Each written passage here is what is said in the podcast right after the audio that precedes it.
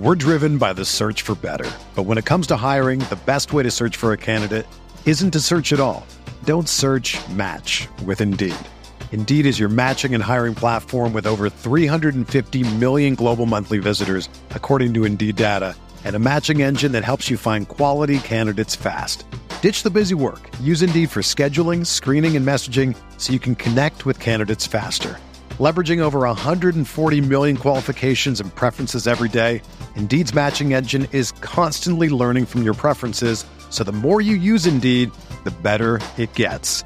Join more than 3.5 million businesses worldwide that use Indeed to hire great talent fast. And listeners of this show will get a $75 sponsored job credit to get your jobs more visibility at Indeed.com slash BlueWire.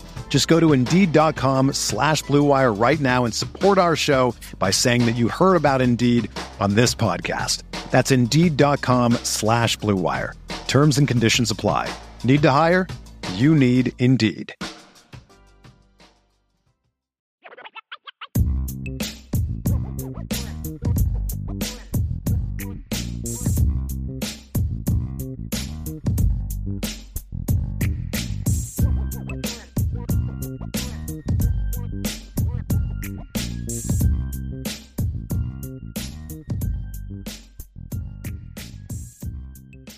And a pleasant good evening, or no, good evening, good afternoon to everyone out there in Irish Breakdown land. I am Vince DeDario, and I am the football analyst here at IrishBreakdown.com.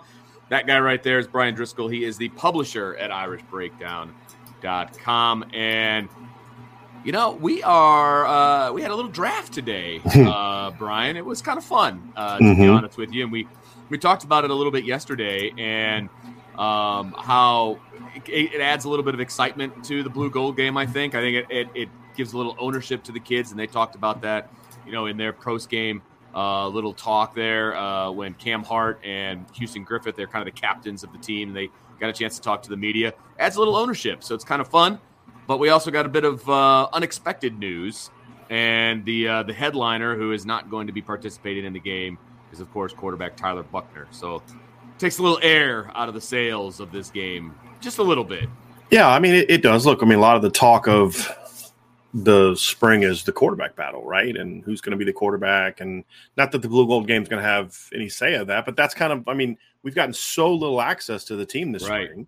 And right. fans have gotten so little access, and in fact, less than us because at least you, you know as the media has been able to see parts of several practices, they've only seen the three minutes of video that we've been able to show from right. that. Right. And then like a little scrimmage thing that was like 30 seconds long and showed like four plays. You couldn't even really see what was happening. You didn't know who was throwing most of the passes. So it's been super unfortunate that Notre Dame made the decision to just cut fans out of the first spring for Marcus Freeman's tenure, but whatever.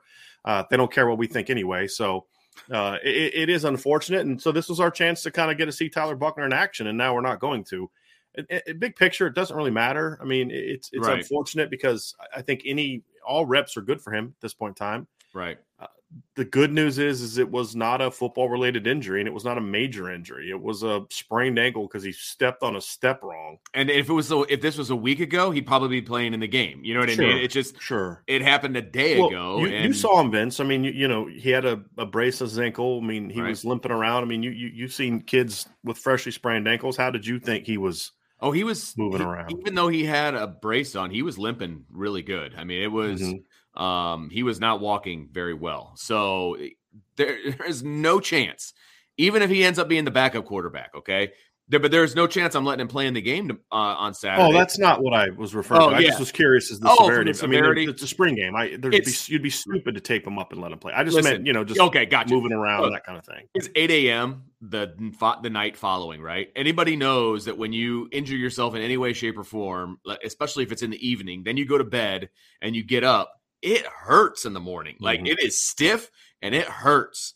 And it was eight o'clock in the morning. You know what I mean? And they just came off of a workout. Obviously, he probably did not participate in that workout, that morning workout.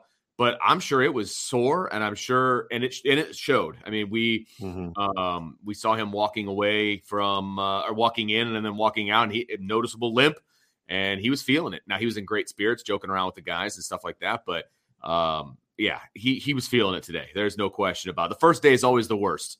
In my opinion and in my experience when it comes to sprained ankles and you know boo boos like that. And I, I, would classify this as a boo boo. You know, he he sprained right. his ankle going down the stairs. You know, um, it, it was he was clearly in pain even with the brace on. We're driven by the search for better, but when it comes to hiring, the best way to search for a candidate isn't to search at all. Don't search. Match with Indeed. Indeed is your matching and hiring platform with over 350 million global monthly visitors, according to Indeed data, and a matching engine that helps you find quality candidates fast. Ditch the busy work. Use Indeed for scheduling, screening, and messaging so you can connect with candidates faster. Leveraging over 140 million qualifications and preferences every day, Indeed's matching engine is constantly learning from your preferences, so the more you use Indeed, the better it gets. Join more than 3.5 million businesses worldwide that use Indeed to hire great talent fast. And listeners of this show will get a $75 sponsored job credit to get your jobs more visibility at Indeed.com slash BlueWire. Just go to Indeed.com slash BlueWire right now and support our show by saying that you heard about Indeed on this podcast. That's Indeed.com slash BlueWire. Terms and conditions apply. Need to hire? You need Indeed. My wife likes to think of herself as a coffee expert. So when we decided to give trade coffees a try, she was excited to see what they had to offer. And we were not disappointed. After filling out a short quiz that matches you with just the right coffee, we received the Holmes blend from Sparrows Coffee in Grand Rapids, Michigan. The Nostalgia Series blend that she received from Sparrows Coffee made an immediate impression as soon as she opened the box. And once she brewed the Holmes blend the next morning, she was able to enjoy a rich, smooth cup of coffee with a very robust flavor. My wife is quite picky about her coffees, but you can be sure that she'll once again be buying from Sparrows Coffee, and we'll be going back to Trade Coffee for another shot at getting a tasty blend from a regional company you have to give Trades Coffee a try. Trades Coffee team actually tastes thousands of coffees to keep 450 different kinds live and ready to ship every day. There's no one perfect coffee, but there is a perfect coffee for you, and Trade's human powered algorithm will find it. Trade is so confident they'll match you right the first time that if they don't, they'll take your feedback and an actual coffee expert will work with you to send a brand new bag for free. What we learned is that Trade Coffee send you freshly roasted beans from 60 of the country's best craft roasters. Small businesses who pay farmers fair prices to substantially source the greatest beans from around the world. Trades Coffee's experts personally taste over 450 roasts, so they know exactly what to recommend for you. Just answer a couple of questions, and you get your own personalized variety of coffees delivered fresh to you as soon as you like. No gimmicks. Trade delivers a fresh bag of roasted coffee as whole beans or ground for however you brew it at home. And they guarantee you'll love your first order or they'll replace it for free. Trade has delivered over 5 million bags of fresh coffee. And right now, Trade is offering new subscribers a total of $30 off your first order plus shipping when you go to drinktrade.com forward slash Irish. That's more than 40 cups of coffee for free. Get started by taking their quiz at drinktrade.com forward slash Irish and let trade find you a coffee you'll love. That's drinktrade.com forward slash Irish for $30 off. It, yeah, that's the unfortunate part, Vince, is, you know, again, you want to see him play, right? Absolutely. That's, that's the bummer. You want to see him play. You want to see him get a chance to go out and compete and, you know, just get in front of a crowd and all that. The, the, the, the reason, at the end of the day, the reason I'm not too worried about it, as I mentioned before, is it's a spring game. I mean, we just got done talking yesterday about guys, spring games don't really matter so, I mean, that part of it is, you know, it is what it is. But it, you know, like I said, I, I, like the reps. I think the reps are always important. I like, I think that part of it is is good. But I, I would much rather if it is a, an injury because you know sometimes those injuries can linger and you know last a couple weeks and sure, you know, uh, it, if if there is there's you know getting injured is never a good thing. But if you're going to get an injury, the timing wasn't bad because he's just going to miss like a final practice, walk through practice in the, the game. Yeah, you know, and, and he got all the important reps leading up to this point. Absolutely. Is, is kind of the important part of what I'm saying. And it was interesting because there was like rumors last night that some student on another site said that he was walking around in crutches and all that. And I reached out to a bunch of people like he was at practice today. You know, he was at the last practice and he was working out this morning. So uh, it was strange, right? And and so that's why we didn't comment on it because it was like, well, okay, everybody around the team doesn't know what's going on. So I buy the whole it wasn't football related. Right. you know what I mean? Absolutely. But can I you know. can I address some of the some of the people in the chat? I don't buy it. He need you know this he doesn't want to show his hand and blah blah blah. He's No, shown his I mean that's like come on guys. give- give- first of all, give me a break on that. They're not trying to hide Tyler Buchner from anybody. Okay, number one. Number two, uh, and people that are saying, well, he needs game experience. This is This not a isn't game. game experience. This is a practice, and he's had 13 or 14 of those leading up to Saturday. So right. look, if this was if he was having an actual game on Saturday, if there was an actual game being played, if this was I, if I this don't know understand why some people find this hard to believe. Like, I'm saying, right. like what do you what do you think it was, everybody? Like, can we just Right. calm down? Yes. Right? Like, if if let me let me explain something to you about Notre Dame. Okay, if it was, let's just say, because I think there's maybe some was nefarious. Maybe he was doing something he shouldn't have done. Blah blah blah blah. blah. They wouldn't have given you a false excuse. They would have just said, "Hey, he sprained his ankle in a non-football related," and they wouldn't address specifics Right. the fact that they gave a specific, especially Marcus Freeman, who I who I kind of find is one of the least BSing people I've ever met.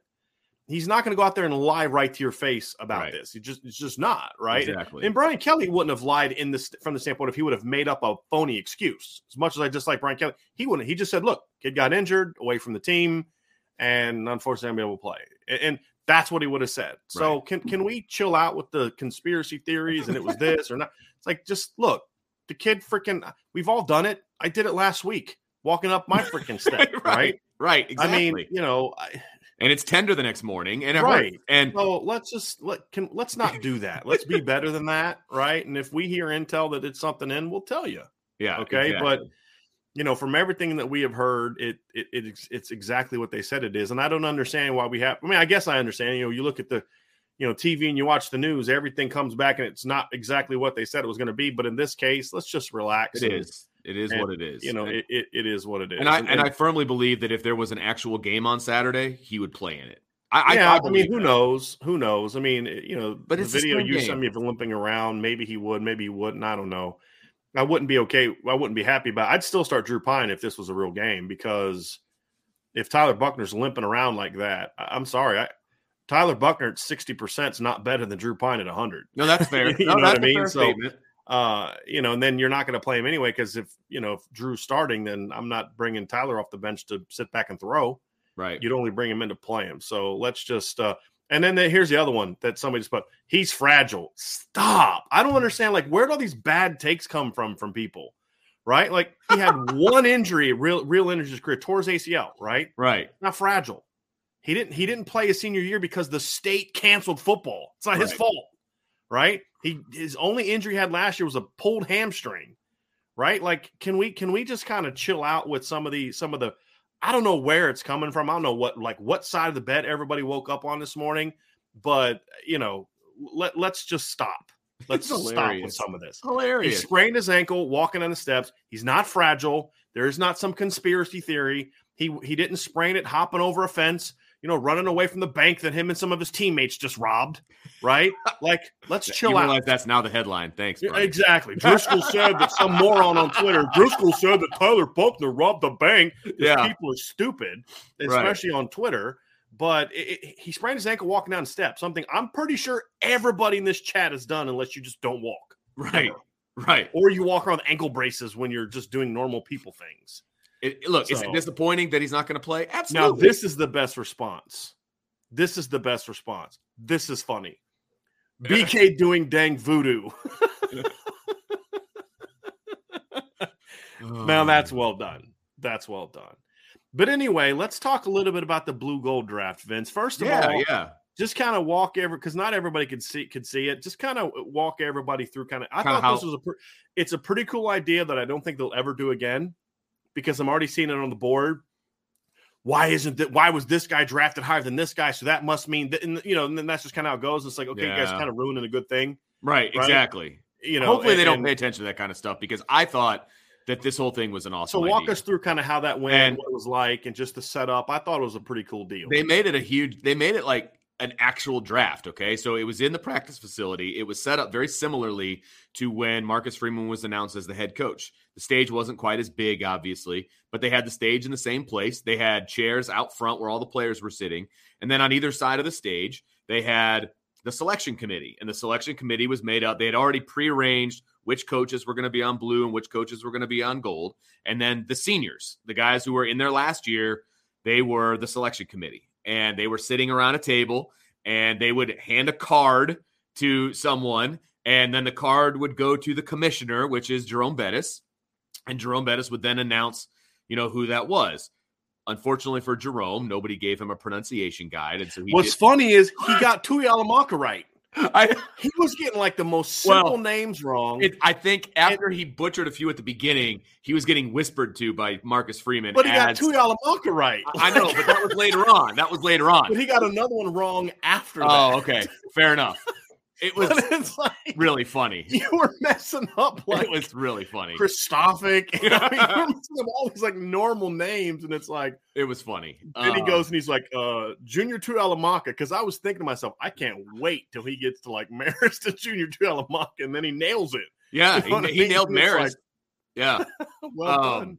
But so what they would do is that they, they did a coin flip, and then whoever won the coin flip got to choose the position group and the first pick. And you would go all the way through the position group. So starters basically down all the way through the depth chart down to the walk-ons that were available. And then they did, you know, position group by position group.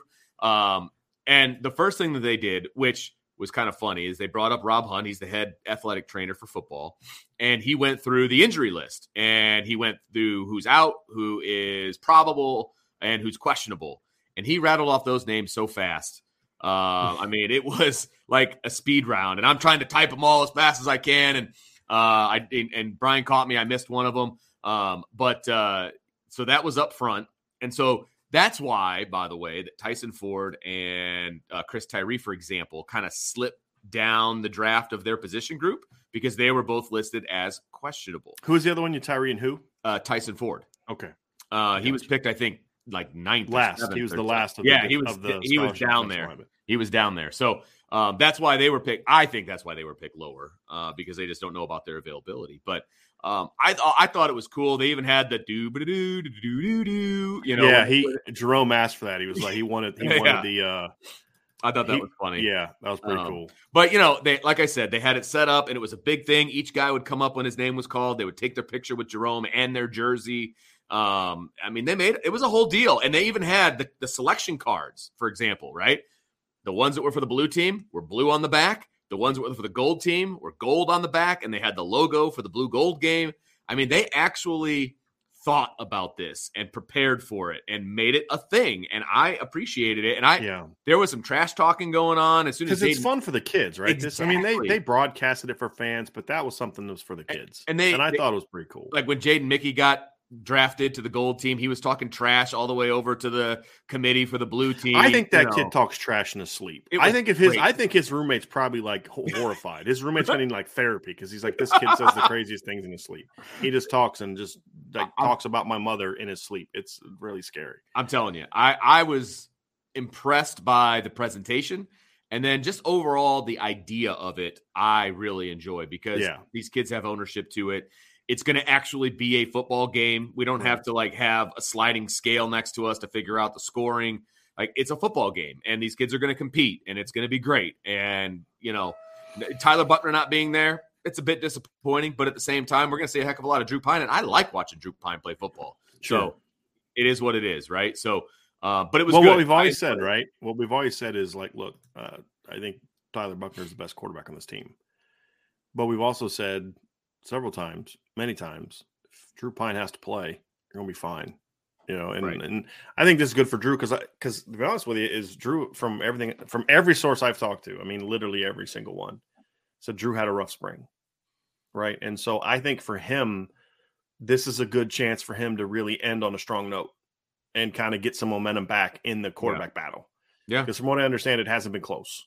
And it's it's been it's been it's been very clear that um that Tyler Buchner's been the best quarterback that they have. It's just now it's like I said, Drew gets his shot. And that's Yeah. a that's a good thing, Vince. So it'll be interesting to see. And and you know, some of the the you're looking at the rosters, you know, obviously the, the blue team has Ron had Ron Paul.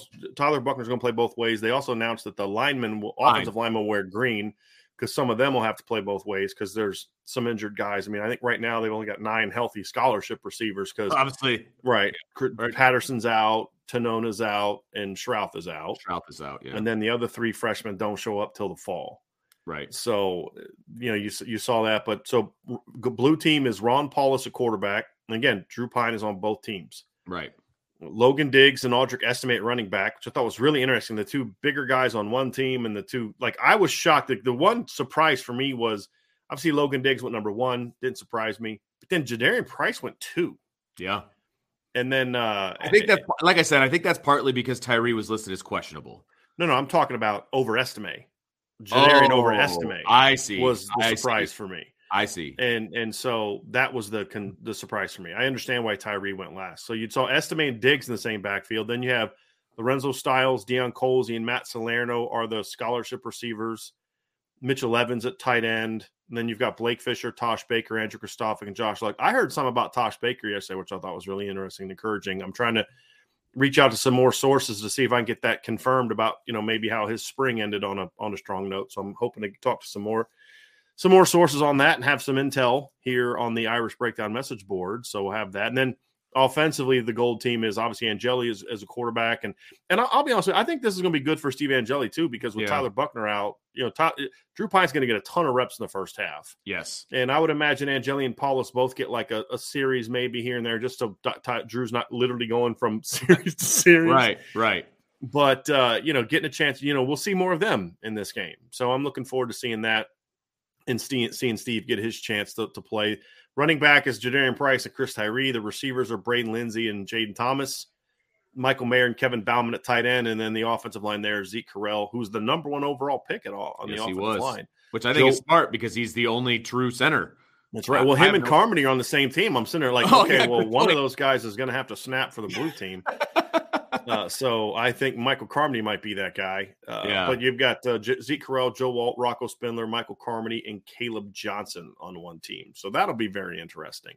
then defensively, it, I tell you what, the defensive line for the blue team is going to be pretty nasty. I think it's you've got Rylie Mills and Isaiah Foskey on the edge. You've got Aaronsberger, Josh Burnham, Jacob Lacey, and Jason Onye, plus Will Schweitzer. Linebackers, you've got Marist Liufau, Jordan Botelho, Junior Two Tuihalamaka. Like all the West Coast, you know, linebackers are on one team.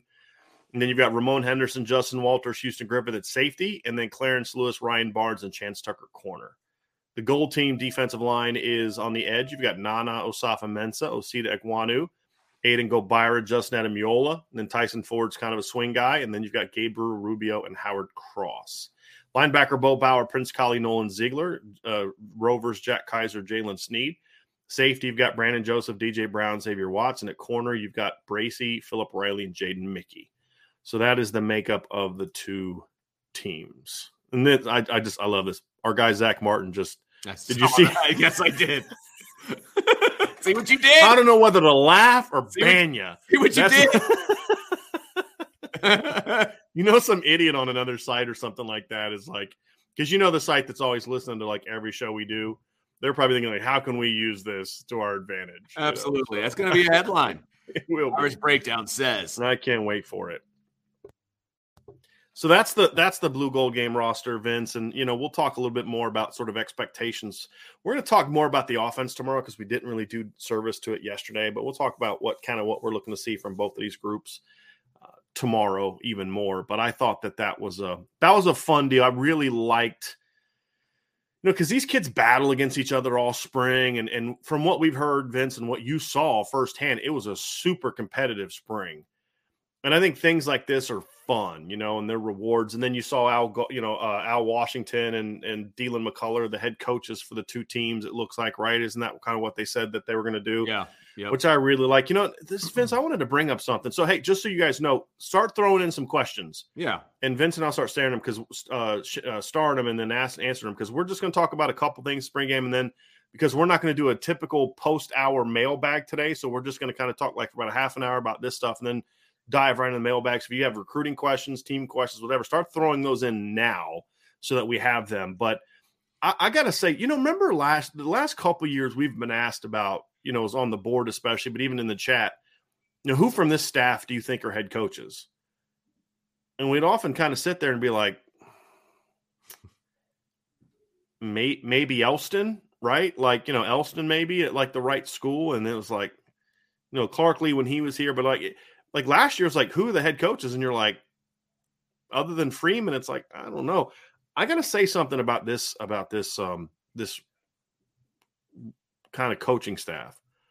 There are several guys in this coaching staff that I think are going to be head coaches, and if, if Notre Dame wins the way that I think they're going to win, Al yeah, Washington's going to be a head football coach. Yeah. Al Washington's going to be a head football coach in the next five years. If Notre Dame wins the way that I think they're going to win, uh, Deland McCullough is going to be head football coach somewhere. Like, I mean, he just kind of has that. I mean, we know he's a good coach. We know how he relates. He's a guy that's about discipline and all that, but in a way that it's it's relatable. I think he's going to be head coach. Uh, I the tight ends coach Gerad Parker just strikes me as a guy that's you know going to be head coach somewhere. You know, you look at you look at a lot of these guys, and you're just like Al Golden has been a head coach. Like, there's a lot more guys that you're like that guy can command a room than maybe we had. Now Harry Hiestand has that ability, but he's just not a. I mean, Harry Hiestand's a O line lifer and yeah. I think he's totally fine with that. Right. you know what I mean? Absolutely. Um, some guys are like that. Some guys right. just, look, this is what I do. I'm staying in my lane, and this is what I'm good at, and they're not gonna right. they're not gonna go there. You know what I mean? And so that, right. It's not for everybody. You're right. It's not for everybody. And and you know, and I and I think that's kind of you know, that's kind of eh, something I like. You know, I mean, Brian Mason is a guy that I could see being a head coach someday. Sure, I mean, Chris O'Leary is, is young. Mike Mickens is still, you know, kind of young as a coach. Chansi Stuckey, we don't know. But even in, with those younger guys that don't maybe haven't coached a while, you see certain traits. You're like, you know, that I could see that guy being head coach someday. And then, of course, Tommy Rees is a, another young guy that that that we could throw into that conversation too. I, I think Tommy at 29 is still probably you know, I don't know if I'm ready to evaluate him as a head coach just yet, but I mean, it he's been an offense. He's 29 and he's been an offensive coordinator for a team that's won 10 plus games every year, and he's going into year three.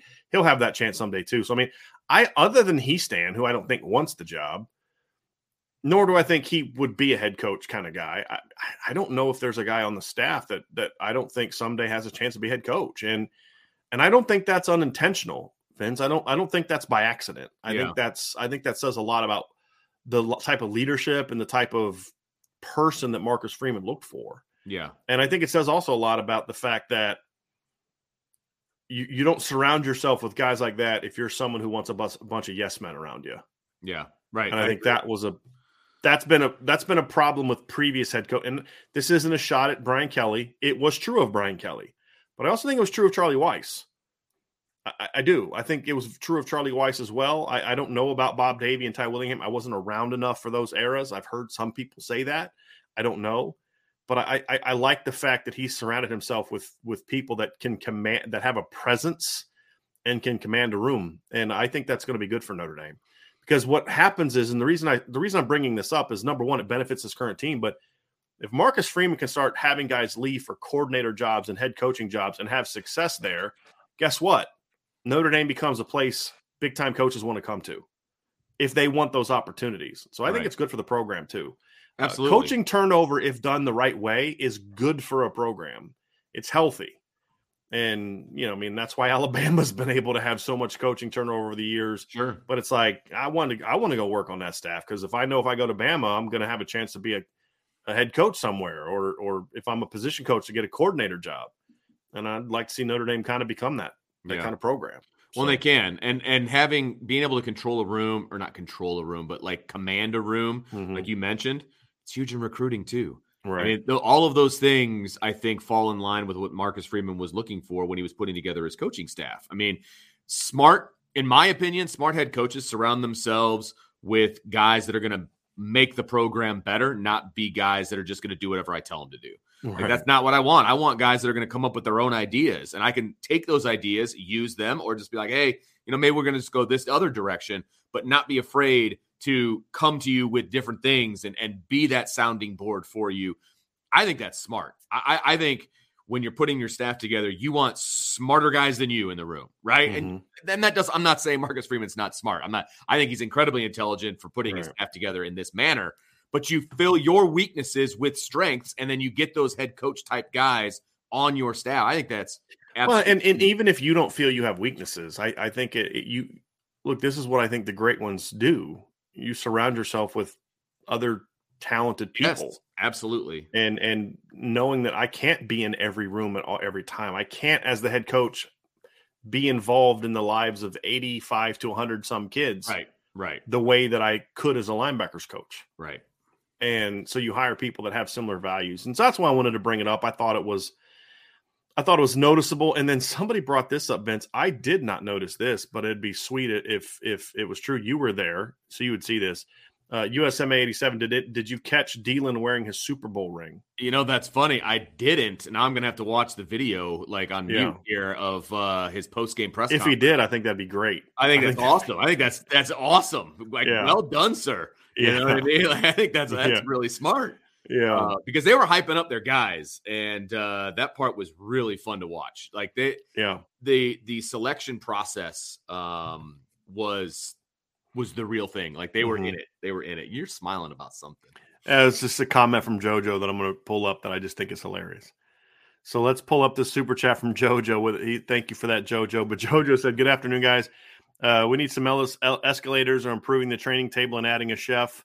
for Tyler Buchner. I'm not worried as a spring game. Do you know anything NBC and NIL do? I, I don't ha- have a whole lot of knowledge of the NBC and NIL thing, but I just think I'm just like waiting on Brian Kelly to talk about like you know he left because Notre Dame doesn't have enough escalators on campus or something like that. Well, I, so just for people that are uh, interested in how things go at Notre Dame, when they ended the draft, right, and he's he gave his players basically an end of practice talk, and he's mm-hmm. like, "Hey, uh, you know, right after this, we got training table and, you know, et cetera, et cetera. I'm like, oh, they actually do training table yeah. at Notre Dame. Huh, yeah. Amazing. But the food's not as good because it has to be shipped from across Right. Country. Yeah, clearly. Yeah. So uh, it, it, it, doesn't nourish their body the same way as something that's built in, the, in on the facility. So, you know, I oh. completely understand where people are coming from. I said sarcastically. Got Coach, a couple more super chats here. Coach McCullough kept his hands under the desk the entire time as I'm watching this video. Got to find some pictures. Yeah, Mark Chrismanis with a super chat. Thank you very much, Mark. I sprained my ankle doing uh, going downstairs at Notre Dame as a student as well. Difference was my injury may have involved club fever stairs at Club three. fever. Club fever. That is old school right there, brother. Jo- Jojo with another super chat. He says, I'm not worried about Dante yet, but I see that Braylon James already recruiting him on Twitter. Uh, and he says, I think he silently committed Notre Dame and he'll eventually come out. I look, I don't whether he silenced it or not doesn't matter when a right. kid's a silent commitment and he's taking a lot of other visits, I, I don't really he's not committed. I mean, well, it's not that. I mean, it's just it's if a kid silently commits and he says, "Hey, but here's the plan," and the school okays it, then it, it is what it is. It True. just to me, it doesn't carry a lot of value because if you're taking other visits, there's clearly some level of openness to other programs. Right. Right. That that's that's my thing. Is yeah. kind of where I'm coming from. So it really doesn't matter, but. Um, yeah, I mean, look, and, and if you caught the show, Vince, Braylon almost said Dante's name during the show. He's like, I'm looking to get, and then he paused and is like, you know, uh, a great class. like he, it looked like he was getting ready to say something like, you know, get Dante or something like that, or you know, the quarterback or something. That's great. But uh, I, I thought that was, I thought that was pretty funny. I, I thought that was very well done. Uh, but I thought the whole Vince, you you didn't you weren't on the show last night. Did you have a chance to go back and watch the the video of, of Braylon's commitment? Did I watched him actually the... commit? I okay. watched I watched that part where he pulls out the okay. LSU hat. I did enjoy that. What were your thoughts at first? Like, did you go through the same roller coaster I did that your heart sunk for a second? It's like, wait, then, what? Like, yeah. we like when you when they pull the hat out from under the table. Like right. I was like, oh, usually that means that's who they're going with. Like that was, and I was really firm that he was going to go to Notre Dame, and I was like, wait, wait, what? And then, okay, all right, he mm-hmm. didn't. And you could hear somebody in the background. They're like, "Oh!" Like that. I thought that was really funny when he pulled out the LSU hat. So that was yeah. that was good. And you know what? It was also very mature of him to say, "Hey, look, LSU is still going to hold a special place in my mm-hmm. heart, but." He trolled him, but did it with class, and that's yeah, that's exactly. peak Braylon James. That's great. my opinion. Troll with class. I like that. I like that a yeah. lot. That's how it's got to be done, man. It's how it's got to be done. We had some questions here, Vince. Uh, who are the kickers and punters? I didn't. Um. Well, Josh Bryan is the the kicker for one team, and then Grupe was on the selection okay. committee. Team Blue. Team Blue is Bryan Dowd, Alex Peitsch, and Blake Grupe. Is Bryan da- Bryan Dowd's a punter, right? Yes. because I, I don't think they have any punters on the team because like the kid from Harvard doesn't show up till the fall, and the They Bryson did- McFerson doesn't show up till the fall, right? did, uh, Like no scholarship punters, two punter or they like, recruit. They drafted punters. right? Chris Salerno, Josh Bryan, and Michael Vinson. So is Chris Salerno a punter? Uh, yes, I believe that Okay. is accurate. So he must be the punter for the other team. I'm But looking. none of the scholarship punters are going to be on are on campus right now, which is kind of interesting. Here we go. Uh, I thought, but that should help you. So Uh, Salerno is solicited as a kicker. Bryan's a kicker, and Grupe's a kicker. And then Bryan uh, Bryan Dowd is the only punter on the roster. Now, Bryan Dowd also is a. So doesn't he also play on the soccer team? uh, that, that, I kid that also plays in the soccer team? I don't thought he did. I thought he was a really good soccer player in high school, if I remember correctly. because there's nothing listed on his bio. 'cause that's helpful. Yeah. Oh, you talking about the football bio? Yeah, Yeah, of course not. I, I- I thought maybe if I clicked on the bio. yeah, he he also plays on the soccer team. okay. Yeah, he's okay. he's a goalkeeper for the soccer. oh, okay. Yeah, he was 2021 All ACC uh, ACC All Tournament team uh, last fall. So he's There the he's the team he's the primary goalkeeper for Notre Dame. Went to Fenwick High School in Chicago. Okay, cool. Yeah, he's a pretty good football player. So my family if I remember Fenwick. correctly. He was a pretty good football player. So yeah, he's also on the soccer team. So D Rock, good question there. Yes, Jim Halloran says, "Why would why let Isaiah Foskey or Michael Mayer participate? Seems like nothing to gain, everything to lose. What say you, Bryan? I'm okay with them playing. Uh, Yeah. I just wouldn't play him a ton. I don't Right. think Foskey's going to play like the whole game or whole half, but I mean, I, I think he wants to play. Uh, you know, it, I don't think the risk of injury is such that that I would uh, definitely sit them if they want to play. I, I personally wouldn't play them much." But the problem is you don't have a lot of dudes on either Right. side of the ball. I mean, that's the problem with any spring game. I mean, no one has 85 scholarship players on the roster in the spring. You know, I think that day is probably going to come sometime in the next decade where like every kid's an early enrollee just about, but we're not there yet. I mean, Notre Dame's come a long way. Like half their class this year was, or not one that long ago, was like three to five guys a year. But you know, you're, you're, your guys are injured, guys are out, and all that. So, I mean, I'd let them play. Well, and a you little. I just I wouldn't mean- play, have them let them play a ton.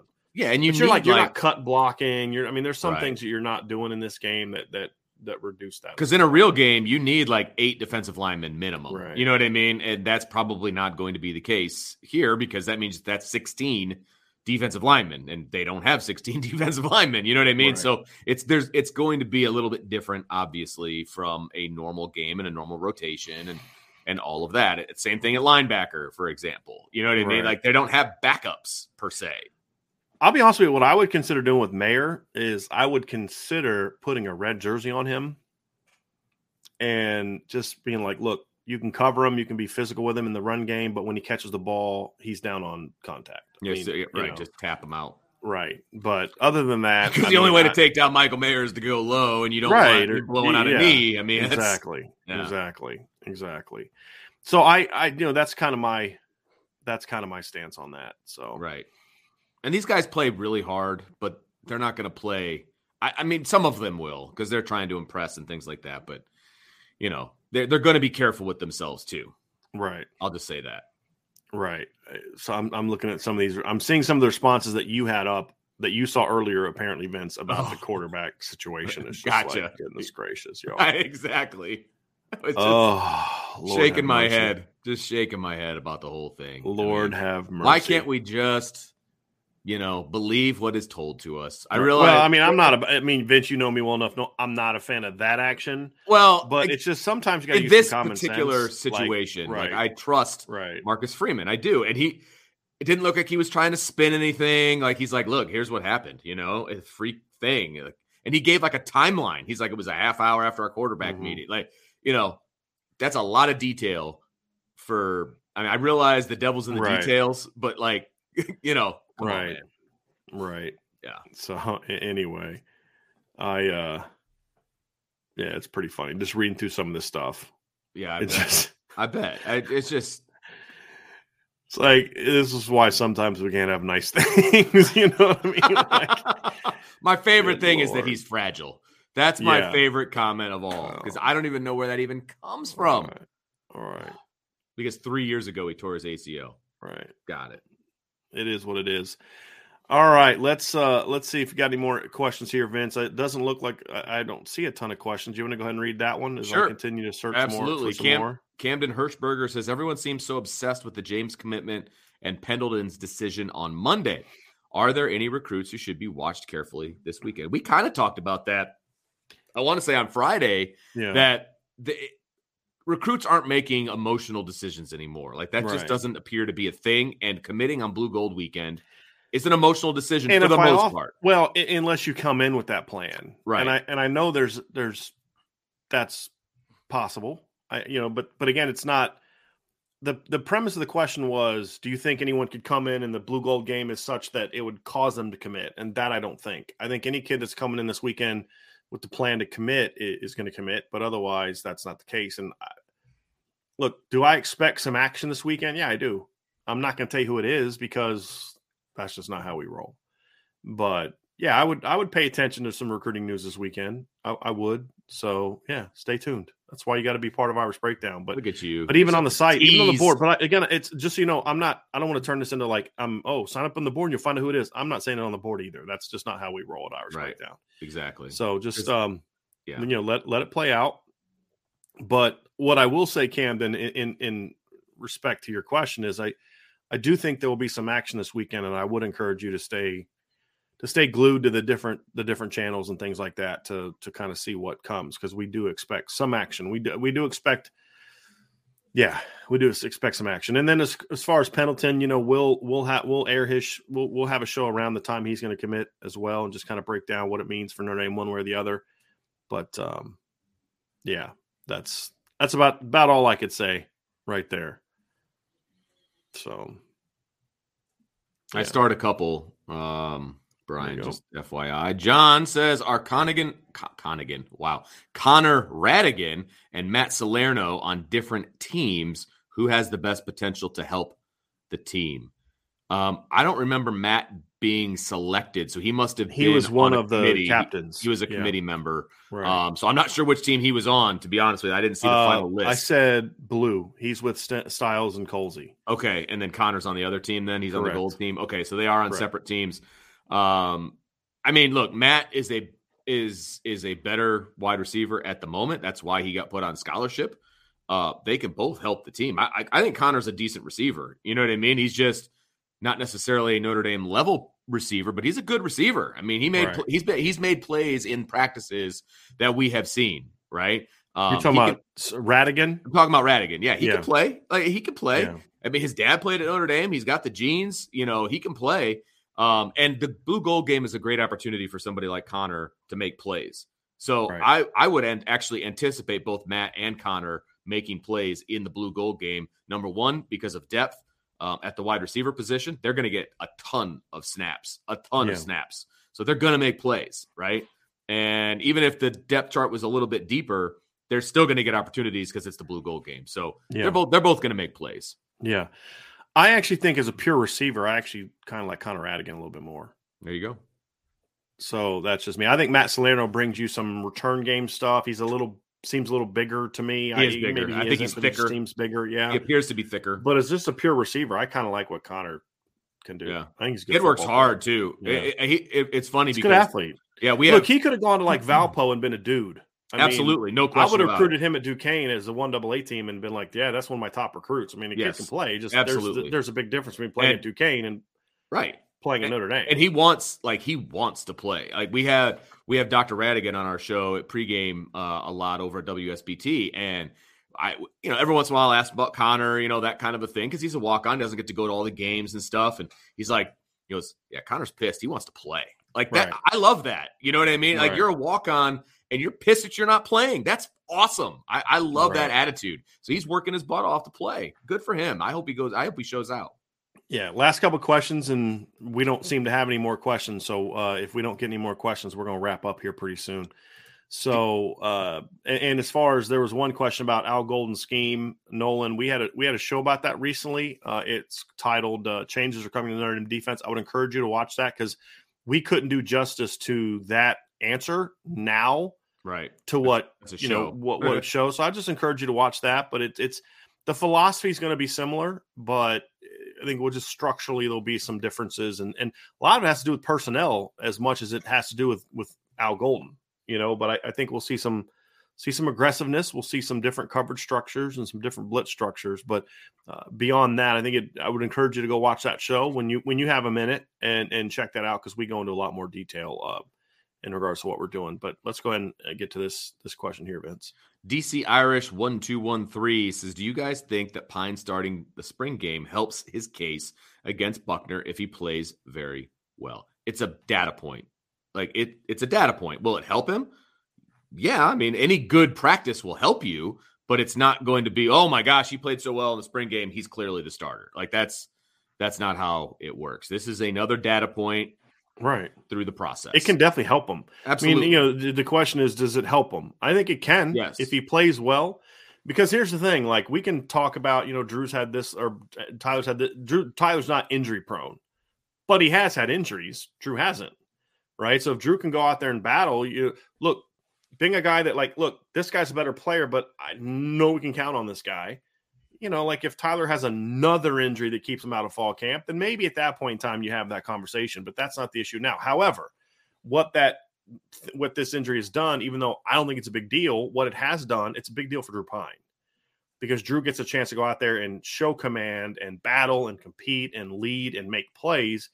And as you said, Vince, like if the gap is here Drew has a chance to make it here. Absolutely. I mean, he's not going to like Tyler's the clear starter. Drew has plays one the spring game, and then all of a sudden it's like he vaults and he's the number one guy. Right. But right. it, it, it certainly it certainly wouldn't it doesn't hurt if he goes out and plays well. It's not it's not like if Drew goes out there and plays great, Tommy's like I don't care. It's a spring game. No, it'll help. Yeah. But it's not it's not like he went out there and beat Ohio State. Right. Right. Like it's a spring game. Right. It, it's a data point, but it's just one of fifteen over the course of the spring. Exactly and and that's the thing to remember from it. But yeah, I, I do think DC. I do think it it could help them, uh, and I I I think it could help him more than can hurt him. Because the flip side is, well, what if he doesn't play well?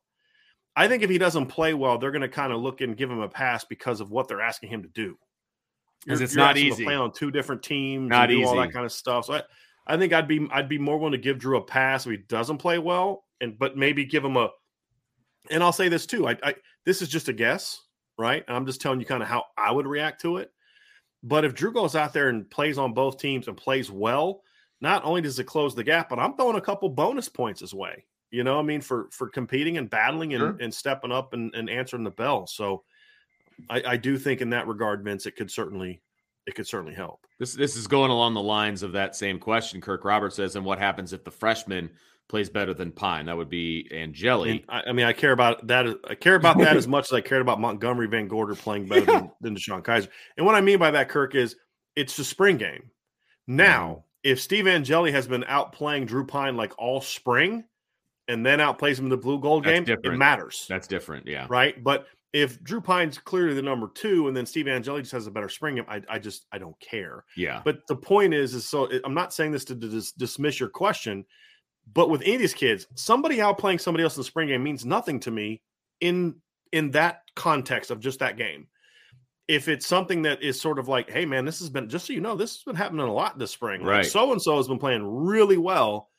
That's going to matter more to me than what happened in a in a, in a spring game Right. right? Because I would argue, Vince, you and I have been at some of these spring scrimmages that happen before the spring game. They tend to be more intense Yes. than the spring game Absolutely. Yes. Because they're more live. There's, you know, there's, there's, And it's usually one v ones, and it's Right. a little bit more, you know, because Right. in, in the spring game you might be pl- playing next to somebody that you don't normally play next to. You know what I mean? And that could be different than uh, you know the situation where you know when you're normally starting uh, next to you know Patterson, for example, et cetera, whatever, whatever the case may be. You might be playing next to somebody you're not used to. That can affect the way that you play. I mean, that's just a fact. So, um, and it's the spring game again. Is it fun? Right. Is it exciting? Is is it going to be a beautiful day? All Yeah. of that is a yes. I'm looking forward to it. We're going to be there. Absolutely. But it's just it's not the be all end all. That's I think that's what people it's just one understand. data point out of 15. That's It exactly really- right. It really is. Yes. It really is. No question. We have some more questions that we did have a couple come in here. Uh, we uh, Ryan asked about he was talking about Pendleton is he committing Oh. on CBS. No, he is actually gonna he's gonna live stream his his commitment on his own Instagram page. It's uh, Samuel uh, S A M U E L underscore Pendleton is uh is is what he has as in Instagram. So follow him on Instagram, but we'll carry that if, if it is on Instagram, we'll carry that on our show. So uh, if you want to just come here for that, and it's going to be at six thirty on Monday. He's going to announce between Notre Dame, Michigan, Florida, and NC State are his four finalists. And we we are a little surprised that Clemson wasn't on there because Yeah, we had been told Yeah. That Clemson was going to be was going to be a, a team that he liked a lot as well. So that was something that um that I thought was was very very very very interesting. Whether you're a world class athlete or a podcaster like me, we all understand the importance of mental and physical well being and proper recovery for top notch performance. That's why I'm excited that Unifyd Healing is sponsoring podcasts on the Blue Wire Network. Unifyd Healing is a new and super innovative global network of wellness centers powered by Energy Enhancement System, or EE System. If you haven't heard of the EE System yet, then you'll want to listen up. This technology promotes wellness, deep relaxation, purification, and rejuvenation. Wherever you are across the globe, access to a center is easy and affordable. Interested in experiencing the EE System technology for yourself? Go to unifydhealing.com slash bluewire to learn more and find a center near you. That's unifyd, U-N-I-F-Y-D, healing.com slash bluewire. No material or testimonials on the Unifyd Healing website are intended to be viewed as medical advice or a substitute for professional medical advice, diagnosis, or treatment. Always seek the advice of your physician or other qualified healthcare provider with any questions you may have regarding a medical condition or treatment and before undertaking a new healthcare regimen, including EE system. When you need mealtime inspiration, it's worth shopping Kroger, where you'll find over 30,000 mouthwatering choices that excite your inner foodie. And no matter what tasty choice you make, you'll enjoy our everyday low prices, plus extra ways to save, like digital coupons worth over $600 each week. You can also save up to $1 off per gallon at the pump with fuel points. More savings and more inspiring flavors make shopping Kroger worth it every time. Kroger, fresh for everyone. Fuel restrictions apply. Vince uh, Zacho asked this: Any top matchups that you're looking for based on how the team shook out? Man, I'd have to have it sitting in front of me. Um, I, I have one. yeah, I, I, I I'm don't have really, the team sitting in front yeah, of me. I'm really looking forward to see Joe Alt hmm go against Isaiah Foskey and Josh Burnham and Rylie Mills. Because I want to see Joe Alt. Like we've heard some things about Joe Alt from this spring that kind of have you excited about uh hmm you know about about what one. about what this what this tackle tandem could be. Yeah. And I like the fact that he's going against the dudes. You know, he's going against some guys, and I'm I'm looking forward to I'm looking forward to seeing that. Uh, I ve- very very very much so. So I think that's that's one, but th- there aren't a whole lot of others to be honest with you that I'm that I as far as matchups that I care a lot about outside of that one, right? And so Fair somebody enough. who's like Jaden Mickey versus the other receivers.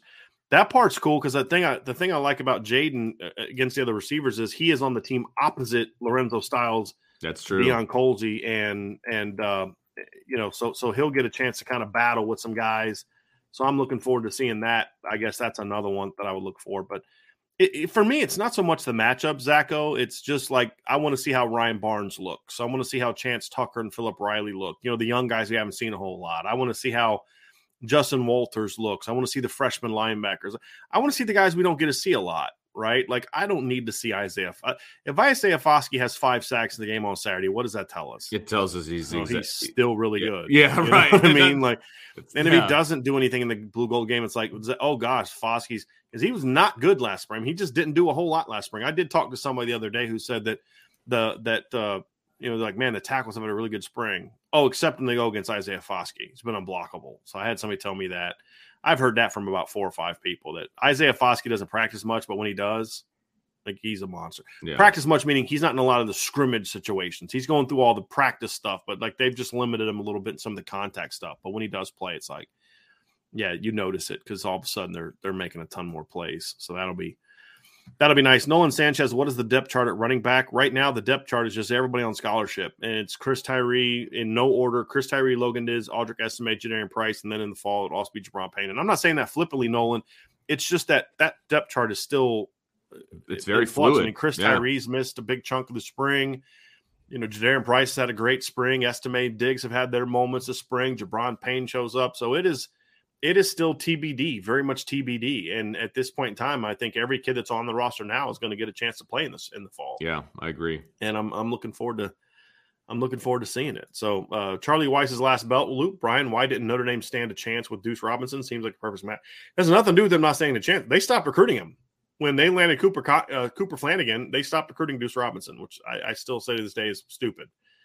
And the the new tight ends coach and Tommy Rees have tried to get back in with him, but it's it's too late. You can't stop recruiting a five star and then yeah, and then try to jump know, back in. You're just you're gonna have a hard time winning that battle. It, it's it's not often you can do that, and so that's that's why. Because early on, Deuce had a legit interest in Notre yeah, Dame. Yeah, But you know, the reality is, is he was a five star kid that you were gonna have to battle big time programs for, and that's just not something the previous staff did. It's like ah, yeah, we will go that. get Cooper Flanagan, who's a really good player. We we know we can get him, and and look, Cooper Flanagan's a really good player, but you know, uh, if you're going to take two, and I think I still think a case can be made that that two would have been good, especially if you get a guy like Deuce Robinson. Because the thing I the thing I'll say, Vince, is those two guys are such great complements. Right. Like Deuce is more of a flex tight end, like you know, outside guy. Cooper's more of a traditional tight end, more of a guy that's going to play attached. He's six five. He's going to be two fifty plus. And they'd have been great, a great one-two punch. So it's not like get Deuce because he's better than Cooper. It's like, man, that's a that's a heck of a one-two punch for a team that hasn't been able to recruit receivers. So it just it made no sense. But that's what they did. So it wasn't that they didn't stand a chance. They don't stand a chance now, right? Because they dropped the ball. But it had nothing to do with uh with before. Vince, can you can you go ahead and read that one here real quick? I certainly can. Jules six zero two says if we miss on Dante, Raiola or Carr next year. I think regardless of whether they get Dante or not, they're still going to be recruiting those guys for the following year, right? I mean, right. that's I, I, don't think one impacts the other per se, unless there's a five star in the 24 class that doesn't want to compete, and that's yeah. usually not the case. But well, I, I don't I don't think it's so much about. I think I think that there are some kids who don't want to compete. Some kids are just looking and say, "Look, I don't mind competing, but that's just stupid." Like, why, right, right. Why, why would I go there and, and he's got a year head start on me? Right. When I go to this other similarly really really good program that I like also like a lot, and you know, there the guy the guy's two years ahead of me. Right. You know, sometimes it's it's yeah okay I, I don't want to i'm not afraid of competition but i'm also not an idiot and i understand that like I'm, I'm there's other there's other options but Raiola's not going to come to Notre Dame. That's not that one's not going to happen. And he's he's Ohio State, USC. I, I, don't see that one happening. I think CJ Carr and Julian Sayin are the top two options right now. Mm-hmm. I know Notre Dame would like to get Jadyn Davis on campus, and next year's quarterback class is going to be really strong as well. I don't know if it's going to be quite as strong as this one, but it's pretty good. CJ Carr is a really good football player. But if, you know, I don't think missing on Dante has anything to do with who they go after. I mean, they're going to go after the best quarterback they get next year's class, even if they get Dante. Losing Dante Moore doesn't change their 2024 recruiting strategy at all, quarterback. It only changes their 2023 recruiting right, strategy. Exactly. Because they got to find a quarterback. But if they get Dante Moore, they're still going to recruit the best quarterbacks in the country next year and try to get them. Right. Now, it may hurt their chances with some of those guys, but it's not going to change their strategy. Right. So good way to put it. Yeah. Uh, a uh, couple more. We have we have some good questions coming up. Here's a good one. I like this one. Patrick Bird says, "Which format do you prefer, the draft Ooh. or ones versus ones?" That's easy for me, but go ahead. No, go ahead, Vince. Yeah, my, it's draft. I, I think I, I, love the draft. I, I thought it was cool. I think it adds an element to it. Uh, when you do 1v1s, you've got the weird scoring system, which I hate because you got to have a way for the defense to score. Which right? I actually kind of like that. I hate I, it. I hate yeah. it. I hate it. I don't like it. I like an actual football game. It's and still an you, actual football game. Yeah, it's just you're doing different scoring. I don't like it. because this isn't an actual football game because you have one quarterback playing on both teams. Well, you have offensive linemen playing on both. that wasn't the, that's that as realistic the, as that wasn't the idea going, for stopping a third down. That wasn't the idea going into the draft, though. Well, I mean, the, the offensive line thing was they didn't have a choice there. Right. Well, the quarterback same thing with the quarterback thing. Right. But no, I I am 100% for the draft. Right. 1v1s are fun, don't get me wrong, but that's the same thing they've been doing all spring long. This right. spices it up a little bit right. for the for the kids and for me. Right. So uh, for me, my preference for me personally is ones versus ones. I, I just I'm always that guy. But if I was in the coach's shoes, and as a player, I like the draft because I kind of look at the spring game as a coach as sort of, hey, look, we've been pushing you, we've been we've been riding you, we've been we've had plenty of scrimmages where we've had we've had competition every day. Let's end this having a little bit of fun. You know, let's let you take some ownership and do the draft. So, it, looking at it from a co- if I was Marcus Freeman, this is the way I would go. I would want to go. And I never thought about this before, Vince. This is a really cool idea, and I'm sure there's other teams that have done it. I think it's a really cool idea. Me personally, I do ones on ones. That's just how my my my you know as an outsider, that's I want to see the the good on good because we haven't been able to see it all spring. Yeah, right. But inside the program, if I was on the opposite side and I was inside the program, I'd be all about this because it's this is a, this is a award for hey, y'all have worked your butts off this spring. We've battled, we've competed. Let's let's do this. You know what I mean? yeah. So Well, so and, I and, uh, Coach McCullough said he's like, I've never been a part of anything like this kind of a spring game before. I believe it was him. Um, and he, he's like, it was more business like. He goes like, this is fun. This is competition. This is like the guys are in on this, and like Right. you can tell that the coaches and the selection committee, you know, the seniors, they met about this. They had meetings right. about their draft strategy and how they wanted to go about it and all of these different things. I think it's awesome. I think it's a lot of fun. I'm all for the draft. Yeah. I don't think there's a wrong answer. Yeah, I right. just- you know, I agree with that, again, too. I think if it's going to be if it's going to be player centric, and this is going to be kind of a fun reward thing, then I, I like the ideas of. I still like. I do like, however, the the the points of because it's because like it, if it's about having fun, I still think that's because now the defense can kind of do things they never get. Like a sack now means more. You know, we just got two points, or you know, uh, an interception means more. Uh, a, a ta- you know, stop on fourth down now means more. Like I think those are fun. The problem is you got to you got to schedule it. You got to figure it out in a way that allows the defense to be competitive scoring wise, right? Like I mean, that's the thing is like if you're getting a point for every tackle for loss, like okay, well, Yeah. you can have a great game and have 10 tackles for loss. That's not that's not two touchdowns. You know what I mean? Like Right. you've got to have some sort of system that that allows it to be competitive. But uh, you know, I, I I think the key at the end of the day, though, the thing that we both agree on is, it, I think the blue gold game is the more important thing is not what makes makes what Bryan Driskell prefers. Right. It's what's best for the kids. And Right. I think this is kind of that fun that fun. co- Dang it! When when the whistle blows, they're competing. Absolutely. Right. This isn't going to be like touch football. They're going to be competing and battling, but there's ways to have fun leading up to that moment, and then even during the game to have some fun that you can make it uh, that you can make it competitive. So I, I, I I'm good either way. I really don't. Here's here's one I like, Vince. Pick an MVP. oh my gosh. Jadarian Price for me. Who you going with, Vince? It's always somebody that you don't expect. It's going to be some random person. I'm you know what? I'm going to go with uh, Connor Ratigan to catch the game-winning touchdown. Okay. Something completely random because that's who that's who, it, Junior Jabbie, right? Somebody talked about him winning the MVP once. Um I can't remember. There, there's been some crazy MVPs. Nate So- Montana. That's one I Yeah, always bring right. up. There you go. There. Thank you. Thank you. Yeah, I'm gonna go with I'm gonna go with Audric Estime. I think Audric's gonna be super ticked off that he wasn't the that he wasn't the that he was like the third back taken. I Look, think that's gonna like tick him off, and he's gonna just be like, okay, Tommy Rees was fired up when Jadar- when they got Jadarian Price. Logan first, right? Like Yes. that side of that they picked Logan first. Correct.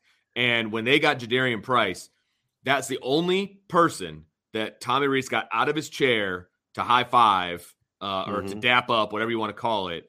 And he had a, a permanent smile on his face when Yeah. uh, when Price was going. I mean, excuse me, when uh, Estime was heading back to his seat. Like he's the only one he got out of his chair for. So like he is Yeah. fired up to have Diggs and Estime in his backfield. I can say that right now. Yeah, I, I would be too. Yeah, I mean, but honestly, there's not a two man combination I wouldn't be excited about. Right. I mean, the other team's probably fired up because they're like, we got the two fastest dudes on offense are going to be in our backfield, right? Absolutely. I just have a feeling that Audric is going to be a little bit ticked off about being picked third, I think it's great. and uh, that's going to be that's my prediction. That's my prediction. So we'll, we'll see if it we'll see if it pans out. Ninety nine problems, but BK ain't one. Is the Irish breakdown confidence of Dante Moore waning or just normal? No, there ain't fan anxiety. It's definitely fan anxiety. I, you know, like look, would I like would I have preferred for him to be committed already? Of course. You know, I, I if if he doesn't commit and we're getting towards the end of June, will I be a, a- maybe a little bit more concerned then? Sure. But no one still has been able to tell me who the number two team is. right. And when I talk to sources after he visits Miami and after he, and they're all like, yeah, every school that, that he visits, they all come out of it saying, we're chasing Notre Dame. Yeah. And so, uh, you know, look, here's the thing too is we wanted him to commit in April. Right. Notre Dame wanted him to commit in April, but Dante has been adamant with Notre Dame from the beginning. I want to take visits, and they understand that. Now they hope that they could talk him into going public sooner, and then still taking visits, but he Right. doesn't want to do that. Dante, Dante's like, if I'm going to commit, then I'm, you know, publicly commit, then I'm going to be committed. You know, I respect that. I mean, and, and that's the thing is like people were asking last night, like, will Braylon James committing like cause Dante to go soon? Look, y'all don't understand. Dante has a plan. He's been sticking to that plan the whole time. We may not like it, but I respect him for it, right? Because it'd be very easy in this day and age to to commit to Notre Dame and kind of hold the spot and still go take the visits and still Yeah. go do all that. But Dante's like, if I'm gonna be if I'm gonna be committed to somebody, it's because I'm committed to somebody Right. and I'm not going to be going to take another visit. You know what? In this day and age of eh, it's like y'all can't have it both ways, right? Like if Dante was committed and still visiting, then people Everybody be freaking mad. out about Oh, how he's visiting. It's like Keon Keeley, right? Right. Like, yeah. Right now, Keon's been. I mean, and we hear the same thing. Bama. We talked to Bama source, talk to you know Florida, and they all still say like the real sources are like, you know, we still feel like we're chasing Notre Dame, right? So you, you know, you say, well, I'd rather him commit, and not take visits. Well, that this isn't duh. your life. Of course this isn't your life. This Yeah. is his, Right. right? And so, you know, Oh. to me, I, I have no problem with what Dante's doing. It doesn't mean that I'm in love with it, because again, as a Notre Dame person, I'd rather him just kind of commit and not take visits. That's my what I want. But this, I'm not Dante's dad. I'm not Dante. I'm not his coach. He's got to do what he's best to do. But here's the reason why it's important. If Notre Dame still lands him, he's done. You don't have to worry about it because he's already taken those visits. He's already taken his officials. You don't have to worry about some school convincing him to take an official visit in August or September, I mean September, October, November. He's already taken them. It's done. Right.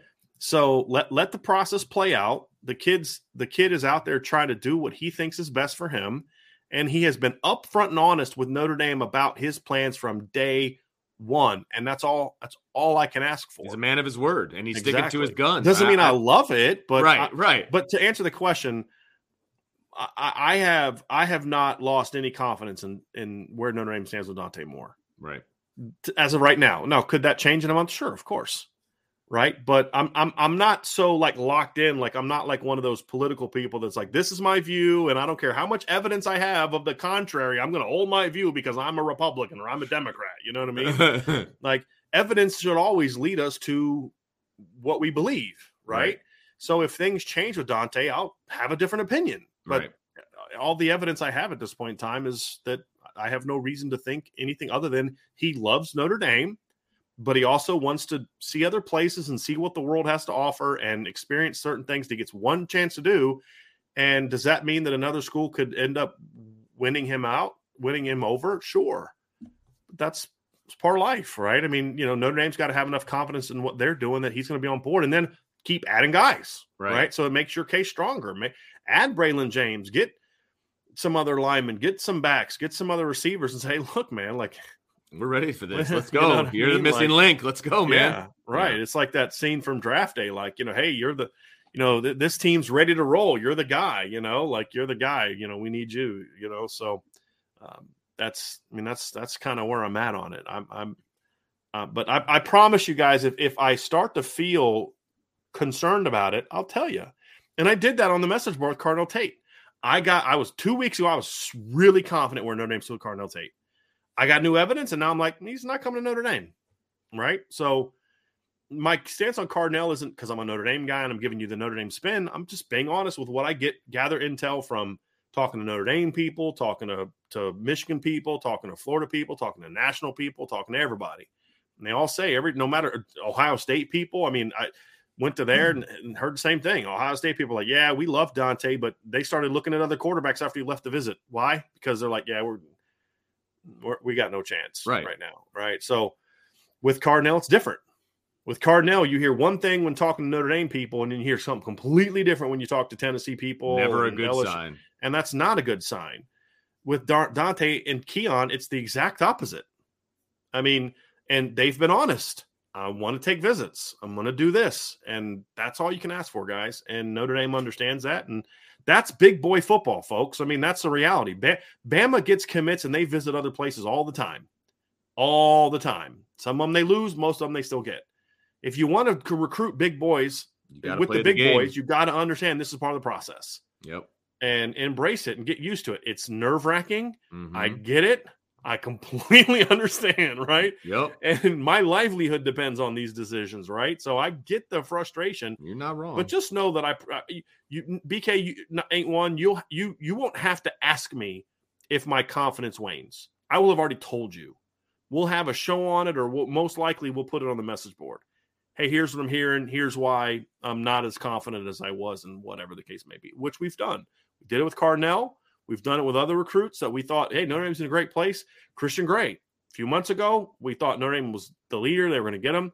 Evidence changed, and we start saying, hey, we're not as sold that Notre Dame's going to be in on this one. Right? Micah Tease didn't like where Notre Dame stood because of Oklahoma. Now we're giving you a different story because the evidence is now that this is the reality. So, I mean, I don't know what else to say besides that, Vince. It's like, I promise y'all, I'll tell you. If there's something to worry about, I'll tell you. I, I promise, and and we'll, we'll we'll get a good word on it. Last one, we have a super chat from R. Mark Baskerville. Vince, let's do this one, and then we got to get out of here. All uh, right, thanks, you gotta, you Mark. Class, yeah, thanks, Mark. Really appreciate it. Was it just me, or did Mayer look huge walking up to the podium? What wide receiver, running back, tight end had will have the best day Saturday? It's not just you, Mark. That is a massive human yeah. being. I mean, from like the toes up. Like, I mean, just everything about him is massive. I mean, I that I don't I don't honestly don't even know how else to say it. Like standing next to him at the bowl game and then seeing him today, he's just massive. I mean, right. he was massive then, he's massive now, and he just he's a tight end version of Quenton Nelson. Yeah, he's just he's a massive huge, human. He's just big. Yeah. He's just a big boy. Which what well, I mean, I, I went with Audric Estime as my MVP. True. I don't know if that means he's going to have the best day. I don't think Mayer will have the best day because I just I don't, don't, think he's going to play a bunch. I don't, yeah, and I think that's smart. Um, I think Jadarian Price is going to turn a lot of heads. Yeah. I, I think he's going to have a good day because they're going to feed him. He's a freshman. I think so. Feed him, feed him, and let's have some fun. Like I think, I think Audric and yeah. S and, and Jadarian because because you know Logan's been a little banged up this spring, so or in winter, so I could maybe see him on a pitch count. Sure. And you know, uh, with Logan and with Logan and Tyree, I I, I know this sounds weird because Logan Diggs didn't even rush for 300 yards last year, but I know what Logan Diggs can do. I don't exactly. need to Absolutely. see him get 20 carries in the spring game. Yeah, I just yeah. want him to come out of it healthy. I, I feel like I, I need to think, see what Jadarian can do. I, I think Estime and Jadarian are going to be the bell cows for their team, like yeah. each team. Yeah. I don't know who will. I know who I hope. I hope that I hope that Deion Colzie has makes some plays. Yeah, he's a kid that I think needs to go into the summer with some confidence. I feel that about Audric. I feel that about Jader. I think Audric, especially because Audric's in that weird situation because he's considered behind Tyree and you know perception wise sure. behind Tyree and Diggs. All everybody wants to talk about how good Jadarian Price has been, rightfully so because he has been. If Audric doesn't play well in the game, you know maybe he goes home and starts having some people in his ear. You should transfer this place, that place, the other place because you'd play more. I think if he ends the spring on a good note and plays well and gets his gets his his yards and his touches, then he'd be like, "Hey, bump out that noise. I, am on a mission at Notre Dame." Yeah. And so I hope he ends on a strong note. I hope Deion ends on a strong note. So, so guys like that, I hope that Jadarian Price plays well because you want to see those. It's again, it goes back to my theme of guys that we haven't seen. I, I don't need to see Lorenzo Styles catch a single pass on Saturday. it's not going to change my opinion of him one bit, right? I don't care if he catches eight passes for 120 yards because you know what? We already saw him do that against one of the best defenses in the country in a bowl game. I'm not worried about Lorenzo Styles. Right. You know, Deion Colzie, Jane Thomas. I want to see what those guys can do because we just haven't seen them a whole lot. So that's that's my whole stance. But I'm I'm hoping that, that you know we're talking about Colzie and and Jadarian and Audric Estime after the game. That's what right. I'm hoping that we see. So Vince, that's going to do it, man. Why don't you go ahead and take us out of here? Well, there's the bell. So I guess that means our time is up. So uh, thank you guys for listening. Really appreciate it. And make sure you hit that like button, hit that subscribe button. Uh, make sure you share with your family and friends, whether you're listening on the YouTube channel or on our podcast.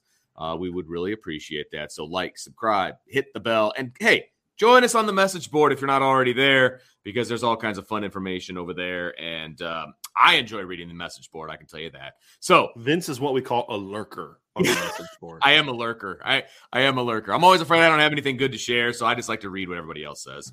All right, that's okay, but we're going to get out of here because it's passing period for me. So, everyone, have a wonderful day, and we'll see you tomorrow on the Irish Breakdown Podcast.